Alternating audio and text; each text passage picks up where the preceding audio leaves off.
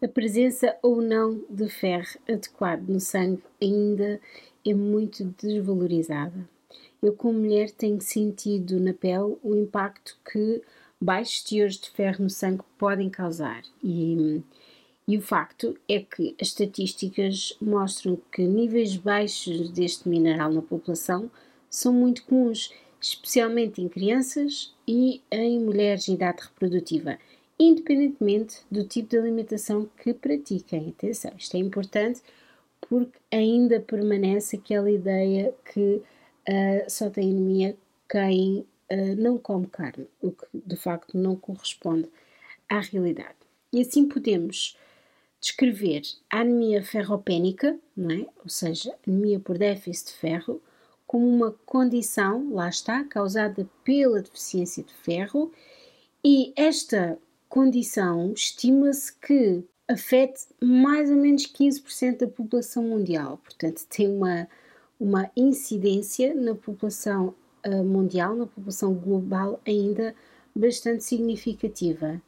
Em Portugal, não é, o cenário não é muito diferente. A prevalência da anemia ferropénica na população portuguesa ronda mais ou menos os 20%, ou seja, é mais ou menos um em cada cinco portugueses uh, adultos sofre de carências de ferro, anemia ferropénica. Até uma, uma associação portuguesa de anemia, que é o Anemia Working Group Portugal, eles um, até classificaram esta carência de ferro como um problema de saúde pública, porque tem implicações negativas no rendimento laboral e na vida familiar. Mas, first thing first, ou seja, vamos lá perceber aqui conceitos iniciais. Então, o que é, é o ferro? O ferro é um mineral essencial responsável por transportar o oxigênio para todo o corpo, certo? Através dos glóbulos vermelhos.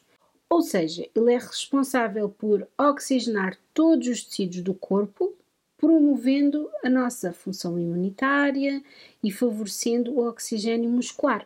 A maior parte do ferro encontra-se nos glóbulos vermelhos, nas proteínas transportadoras e de armazenamento, mas também, lá está, no músculo e no, e no soro, ou seja, no sangue. Assim, quando dizemos que existe um déficit de ferro no sangue, estamos a falar de uma ferropénia. Uma ferropénia é ferida quando nós temos valores de ferritina abaixo das 30 nanogramas por uh, mililitro. E é esta ferropénia a causa principal da anemia a nível mundial. Agora, infelizmente, o diagnóstico do déficit de ferro peca por tardio, já, ou seja, em vez de ser tratado logo quando começam a haver baixos níveis de ferro no sangue, ou seja, os níveis de ferritina começam a baixar, não, geralmente só quando existe uma alteração a nível da hemoglobina é que geralmente hum, se faz alguma coisa para uh, resolver a situação. Só que a anemia ocorre quando há uma diminuição da hemoglobina. Esta diminuição da hemoglobina ela pode dever-se a vários fatores, desde uma carência de ácido fólico até uma carência de B12, a perdas de sangue, alterações genéticas, entre outras. Embora o déficit de ferro continue a ser o principal fator uh, na origem de uma anemia. Mas lá está, o déficit de ferro geralmente só é levado em consideração quando já existe a presença de uma anemia. E o, isto é uma problemática porque uh, a ocorrência de um diagnóstico tardio um, principalmente em grupos de risco, como as grávidas, os doentes crónicos, as pessoas com doenças inflamatórias intestinais, as pessoas com insuficiência cardíaca, todos estes grupos de risco pode fazer com que este diagnóstico tardio leve a uma diminuição da qualidade de vida das pessoas que se inserem nestes grupos de risco e também da esperança de vida, ok? Portanto, é, na minha opinião, são análises que devem ser feitas regularmente, num check-up tradicional, e que, na presença de baixos níveis de ferro, estes devem ser repostos.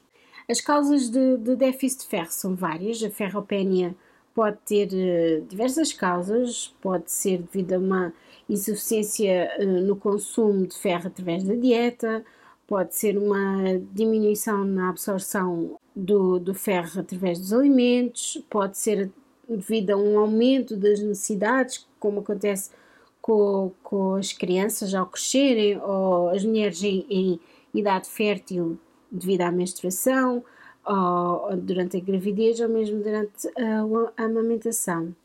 Mas também pode ser devido ao aumento de, de perdas, como hemorragias gastrointestinais ou até mesmo um déficit de absorção do, do ferro, que acontece com frequência na doença celíaca e nas doenças um, inflamatórias intestinais. Só que as mulheres correm um risco particularmente elevado de ter baixos níveis de ferro, devido, lá está, às perdas regulares de ferro por meio da menstruação. Portanto, a necessidade de ferro nas mulheres é muito maior do que a necessidade de ferro nos homens. Para teres uma ideia, as raparigas entre os uh, 14 e os 18 anos precisam de cerca de 15 mg por dia. As mulheres, em idade fértil, precisam à volta de 19 mg por dia. Já os homens precisam de cerca de 8 mg por dia. Portanto, estamos a falar numa diferença de 10 mg por dia entre o sexo feminino e o sexo masculino. Portanto, é, é normal que as mulheres estejam muito mais suscetíveis a apresentar déficit de ferro do que os homens. Lá sei, dentro destes grupos, as mulheres em idade fértil, um, os atletas, se fores mulher e atleta, uh, o risco ainda é, mais, ainda é maior, as grávidas, os doentes renais crónicos, os doentes com doenças inflamatórias intestinais, como vimos há pouco, uh, até mesmo doentes com insuficiência cardíaca têm um risco aumentado de, de sofrer déficit de ferro. Como é que podes depois identificar ou saber se tens carência de ferro ou não? É fazendo análises. Uma ferropénia um, não identificada, não é? Ou seja, uma ferropénia que um, não foi diagnosticada, implica uma oxigenação deficiente dos teus tecidos e dos teus órgãos, o que se traduz, lá está, a curto e médio prazo, em sinais e sintomas uh, que são, não são específicos, ou seja, são inespecíficos e que infelizmente são facilmente confundidos com outros quadros clínicos, como por exemplo a depressão. Isto porquê?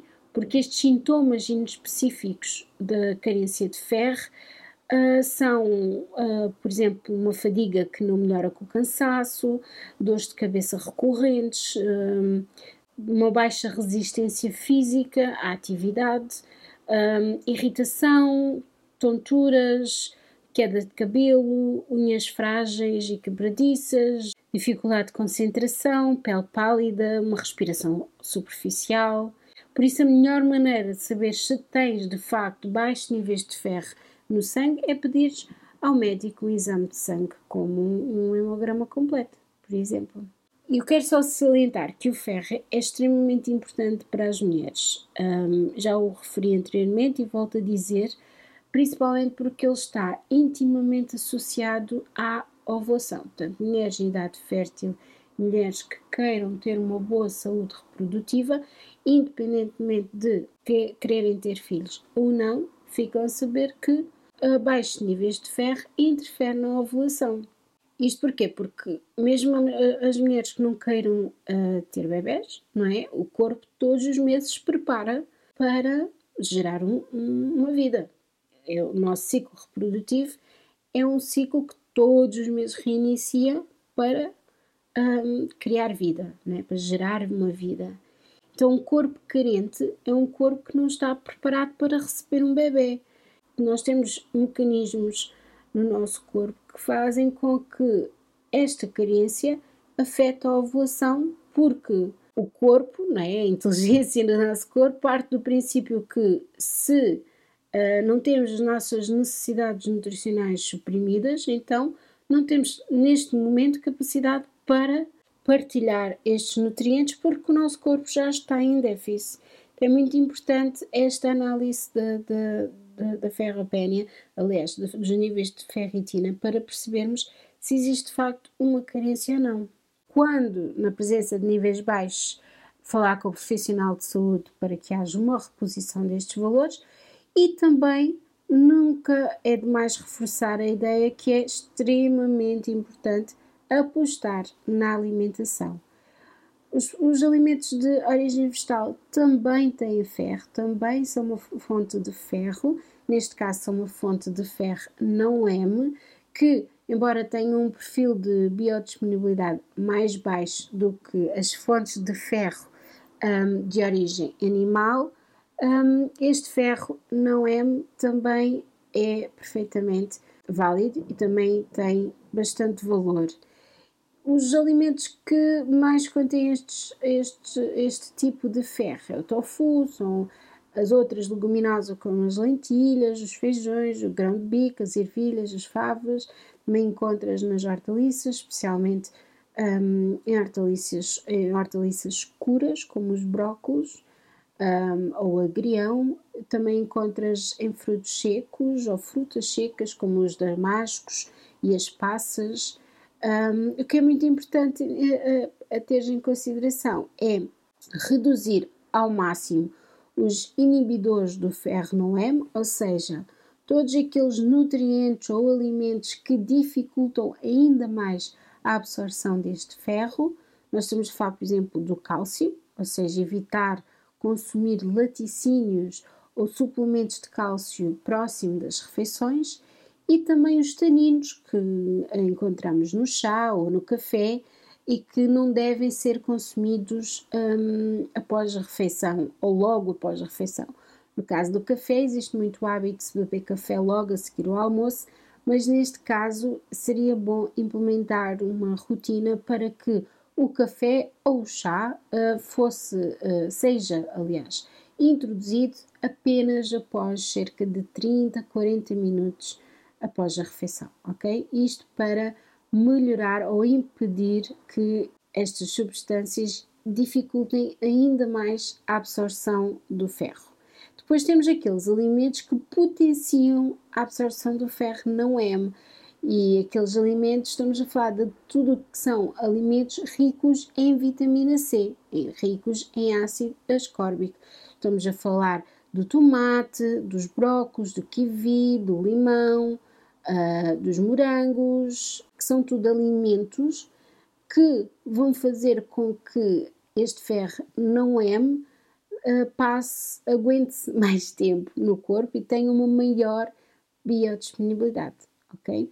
Agora que já conheces a importância do ferro para as mulheres e para a nossa saúde, para a tua saúde, que tal começares a incorporar alguns alimentos ricos neste mineral na tua alimentação? Que tal, hein? Eu deixo-te uma dica: uma boa salada cheia de cores. Acredites ou não, às vezes faz toda a diferença. Se gostas deste podcast e se estás a achar interessante os temas que trago, partilha comigo a tua opinião, dá-me o teu feedback para que eu possa continuar a trazer mais conteúdos que sejam ajustados àquilo que procuras e à informação que sentes que é necessária trazer ao público. Um beijinho e até à próxima!